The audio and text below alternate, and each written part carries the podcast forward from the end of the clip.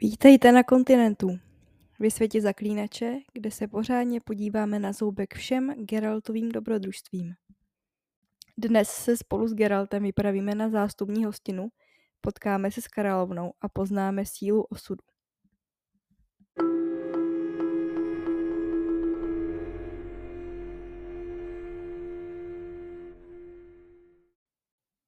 Začínáme z Ostra, legendární scénou z her i seriálu.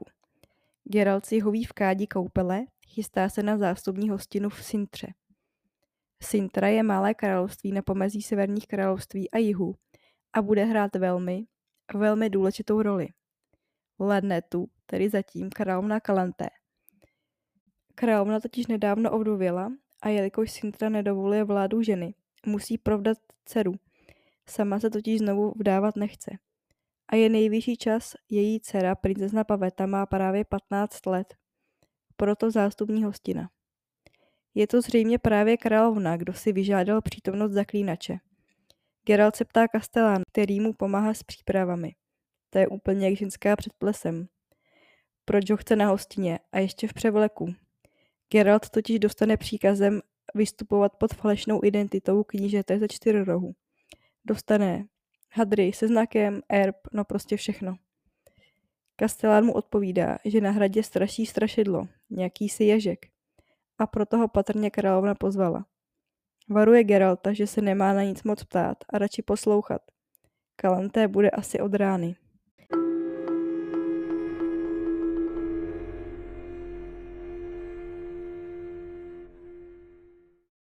Geralt oblíží situaci. Na hostině je usazen u hodovního stolu hned vedle královny, která s ním však kromě přivítání nepromluvala ani slovo.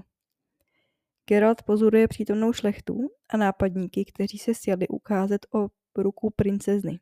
První bizár si jde promluvit s královnou, takzvaný kokodák, ano, protože umí napodobovat slepici. Schání nevěstu i přesto, že ženu už má. Prý je ale nemocná a nepřežije epidemie neštovic, co mají u nich v kraji, lol. Kalantého ve vší slušnosti posílá do háje. Má se starat o zdraví své manželky a neschánět novou, zatímco ještě žije. Na scéně se objevuje Krach a Nakrajte a Ais Tursach, oba z nedalekých ostrovů Skellige. Podle toho, jak jsou stylizovaní, bych řekla, že mají připomínat Skoty. Jsou velcí, bojovní a sexy. No víme. Aist má evidentně tak trochu zálusk na Kalanté a naopak. Královna se konečně dává do řeči s zaklínačem. Ten se ptá, co po něm vlastně chce. Není úplně nadšený z divadla, které kvůli ní musí hrát, což jí dává najevo. Už jen z toho je mu jasné, že královna chystá nějakou špínu. Má podezření, že si ho chce koupit a bude po něm chtít, aby někoho zabil. Říká královně, že to není poprvé, co si ho někdo plete s nájemným vrahem. Říká jí, že nikdy nezabíjí lidi za peníze. A ještě jako falešní kníže. Kalante se země nelíbí, že jí Geralt nejde hned na ruku. Není na to zvyklá a taky mu to hned říká, že by si měl dávat pozor na jazyk. Králové si totiž nenechají líbit drzost a vždy je po jejich, po dobrém či po zlém. Podle ní má každý král jen dvě možnosti. Buď rozkazuje, nebo kupuje. A zaklínač by měl být rád, že je ochutná mu platit. Vždy je to podle Kalanté nakonec jen otázka ceny a ona ráda zaplatí, kolik si on sám řekne. A zábava v sále je v plném proudu. Stále nevíme, co přesně si královna po Geraltovi žádá. Ptá se jí, proč sedí po jejím boku. Ona si ho dobírá, že by měl být poctěn a lichotitý. A on ji začne ironicky lichotit, že určitě ví, že není vrah a že po něm nechce triviální vraždy jako jiní. Hosté jsou pod parou, tančí se a zpívá. Jedna z písní oslavuje bitvu u Chotěbuzy což byla první bitva královny Kalanté v útlém věku a tím se proslavila. Kalanté to hořce komentuje jako banální boj o peníze, který stál banální tři tisíce mrtvol a dnes je za to oslavovaná. A musí být, musí být na sebe náležitě pišná, i když je vidět, že není. Nasazuje falešný úsměv. Odhuluje Geraltovi, že má plány zahrnující pavetiny vdavky se Skellige, ale bojí se, že plán je v ohrožení. Proto chce Geraltovu pomoc a ví, že není nájemný vrah, ačkoliv se prý nemůže divit, když umí zabíjet dobře a jeho pověst ho předchází. Je tedy uznámý řezník jeden. Sál hučí hovorem a večer značně pokročil. Ice Tuersach komentuje, že by už měla přijít paveta a diví se, že Kalanté se po celou dobu baví s neznámým panem ze čtyř rohu.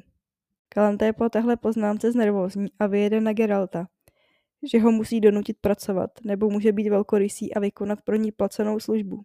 Stále mu tlačí, že je mezi tím rozdíl, Geralt s ní nesouhlasí. Chce ho zaplatit, ale stále nechce říct, co po něm vlastně chce.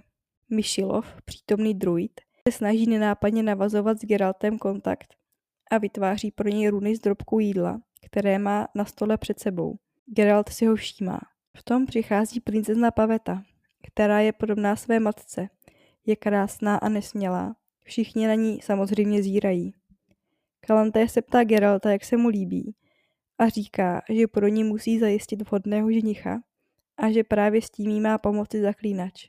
Dodává, že mu dá všechno, o co požádá. Ukazuje mu, že má za křeslem schovaný jeho meč a ukončuje jejich debatu, protože budí pozornost. Že si to schrneme. Královna si Geralta pozvala proto, aby ji pomohl zajistit její plán, kterým je provdat dceru Pavetu za kracha Ankrajte a získat tím silného spojence, Skellige. Zatím není jasné, co tím královna přesně myslí, tím svým plánem a zapojením Geralta. Myšelov chce znovu upoutat Geraltovu pozornost. V tom přichází do salu panoš s kapitánem stráže a něco šeptají královně. Ta se dívá na zaklínače a něco jim rozkazuje. Je zimně naštvaná. Myšilov je stále více neklidný a napětě sleduje pavetu. Do toho všeho do hodovního salu přichází neznámý, celý v brnění s helmicí a dojde až ke trůnu. Představuje se jako Ježek z Erlenwaldu a říká, že přichází v důležité záležitosti a chce mluvit s královnou. Tante ho žádá, aby si sundal přilbu, ale Ježek odmítá s tím, že až do půlnoci ji musí mít na hlavě. Tante svolí a dává slovo Ježkovi. Ježek slibuje, že hned po půlnoci si sundá přilbu. Má důvod, proč ji má. Čí se do vyprávění toho, co má na srdci. Tomu právě 15 let, kdy teď už zesnulý král Regner, manžel Kalanté, téměř zahynul v Ellenwaldu. On ho však našel a zachránil. Král mu za záchranu života slíbil, že mu dá vše, o co požádá. Ježek tenkrát požádal krále o to, co neví, že zanechal doma. Na vratu domů našel král těhotnou Kalanté. To znamená, že z moci královské přísahy patří Paveta Ježkovi. Po něj královna dobře ví, že si jde pro odměnu, kterou mu král přislíbil. Všichni dvořané jsou novinkou značně znepokojení. Kalanté ho chce diskreditovat. Štve své poddané proti Ježkovi nejdříve domněnkou, že by krále určitě nechal zemřít. Jen zjistil, kdo to je a chtěl po něm odměnu. Potom chce po Ježkovi nějaký důkaz králova slibu. V podstatě mu říká, že je sketa, vysmívá se mu a pakuje ho pryč. Ace Tuersach se Ježka zastává s tím, že slib ještě k tomu království se musí splnit. Kalanté a Krach na ně útočí, další se přidávají a chtějí ho vyhnat. Ace je však zásadový, ale staví je do latě. Nedovolí chování jako někde v krčmě. Kalanté říká, že svou dceru Ježkovi nikdy nedá, než zajímá je králova přísaha. Dvořan Kokodák a není sám, trvá na tom, že královský slib se musí dodržovat, má-li mít slovo královny nějakou hodnotu. Ptá se, zda má její slovo cenu, nebo se jí v konečném důsledku nemůžou spojenci vůbec v ničem, co řekne, věřit. V podstatě Kalanté vyhrožuje. Šilov je velmi neklidný. Zaklínačův medailon vibruje.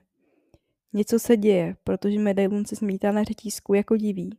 Cítí silnou magii nám vysvětlen zákon překvapení, který se vztahuje na králův slib Ješkovi.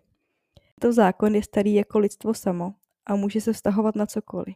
Jako nařizuje, že od člověka zachráněného jiným se očekává, že nabídne svému zachránci dobrodiní, jehož povahu jedna nebo obě strany nezná. V většině případů má dobrodiní podobu prvorozeného dítěte, spasaného muže, počatého nebo narozeného bezvědomí otce.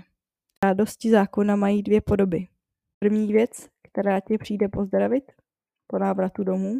Požadavku první, co tě přijde pozdravit, může být cena jako pes, partník u brány nebo tchýně netrpělivá křičí na svého zetě, kdy se vrátí domů.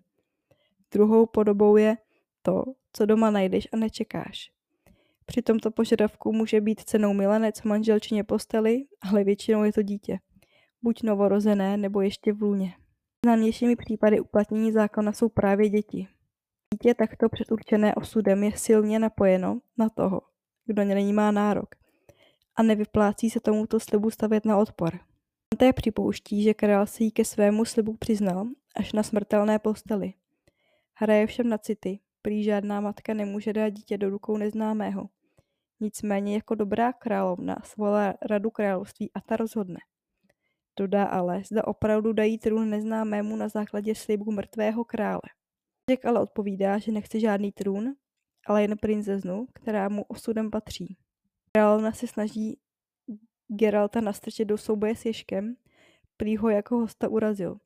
To je teda asi nějaký zvyk, že neznámý rytíř může tohle udělat? A byl to celou dobu její plán? Nevím. Geralt cítí velkou moc magie v sále. Ujišťuje Ježka, že se s ním nehodlá být, což královnu vytočí ještě víc. Myšelov se vkládá do hádky, vysvětluje, jak moc silné pouto mezi objektem slibu vzniká, protože jde o spojení osudu. Paveta ale musí souhlasit, to je podmínkou. Zvídáme se, že i Geralt byl předmětem sudby zákona překvapení. Byl předurčen být zaklínačem. Královna znovu ožije, ví totiž půlnoc a žádá, aby Ježek sejmul přilbici, jak slíbil. Jaký šok. Ježek má tvář Ježka. Prostě normálně pod tou přilbou má bodliny a má ještí hlavu. Chápem, jo? Královna se otáčí na Geralta s tím, že jako zaklínač má zabíjet monstra a tím Ježek je, takže ho má okamžitě sejmout. Ježek je nemile překvapen přítomností zaklínače a správně z toho pochopí, že Kalanté dobře věděla o jeho podobě. Král jí to řekl. No ještě, aby jí to neřekl, když slíbil vlastní dceru někomu, kdo má ještí hlavu. Nám tedy konečně jasný, proč si Geralta na hostinu pozvala.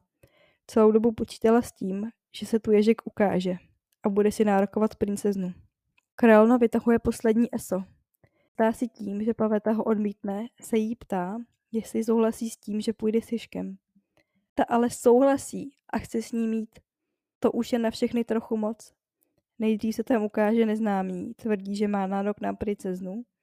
Královna v podstatě řekne, že její slovo nemá žádnou cenu. Pak se ukáže, že potenciální ženich má ještě hlavu.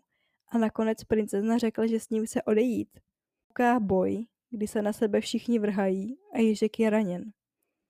Paveta k němu běží a křičí ze všech sil jeho jméno. Duny. Její křik stále sílí, až se mění ne- na neúnosný magický jakot. Všechno v sále se vznáší a tříští. Vzduchová vlna všechny tlačí na podlahu. Proto byl druid celou dobu tak nesvůj, něco tušil. Geralt se pokouší dostat za druidem.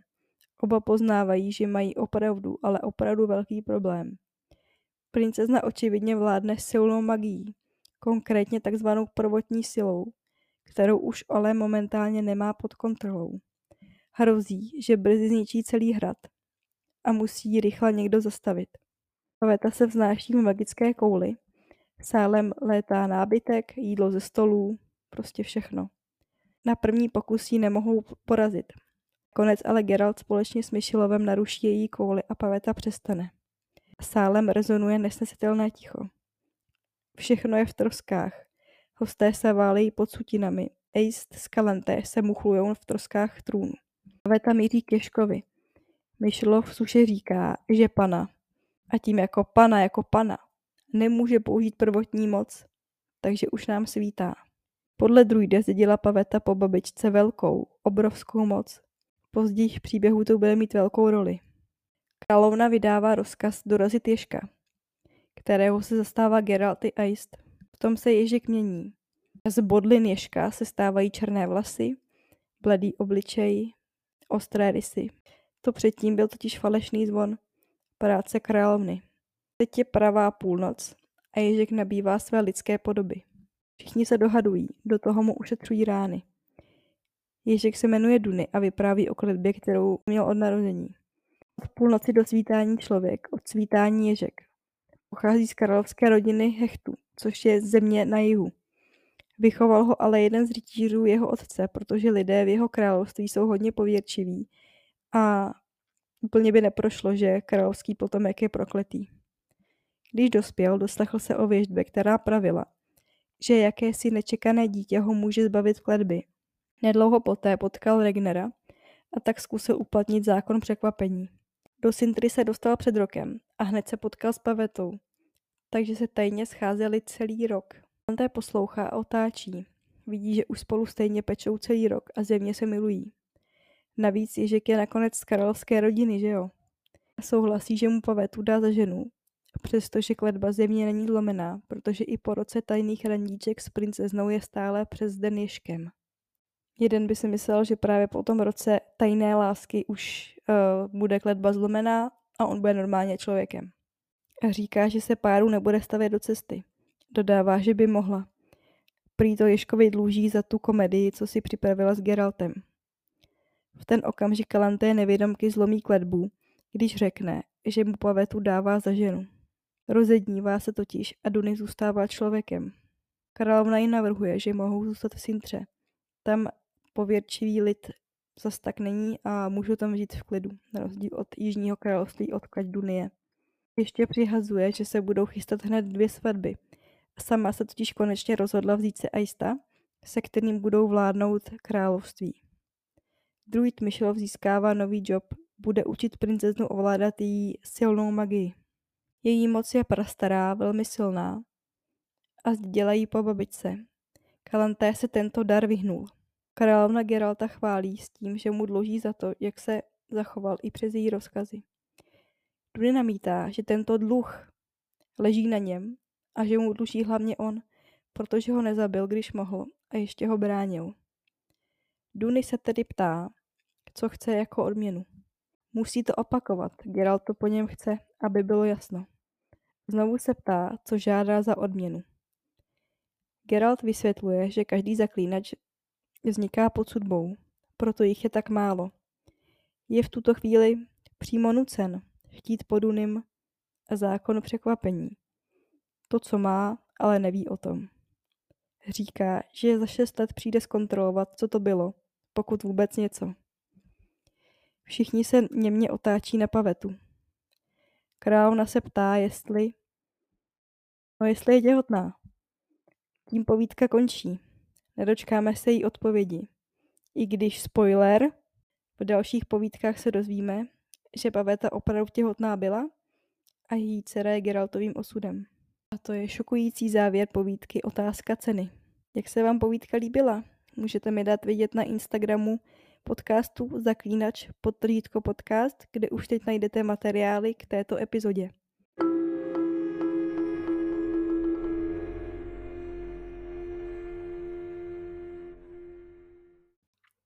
Povídka Otázka ceny je pro zaklíněckou ságu opravdu zásadní, protože je plná událostí, které značně ovlivňují děj dalších knih a Geraltův život.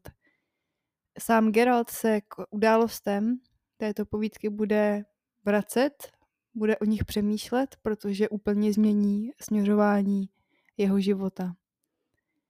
My se do Sintry ještě vrátíme a bude mít velice zásadní roli v dalším příběhu, stejně tak jako Paveta a Duny a samozřejmě jejich dcera. I když je povídka Otázka ceny přelomová pro zaklínačskou ságu, nepatří úplně k mým oblíbencům. Třeba předchozí povídka Menší zlo se mi líbila o chlup více. A to už je pro dnešek opravdu všechno. Já se na vás těším u příští povídky tady na Spotify, ve které se podíváme na konec světa a konečně se setkáme s Marigoldem. Tak se mějte krásně a ahoj!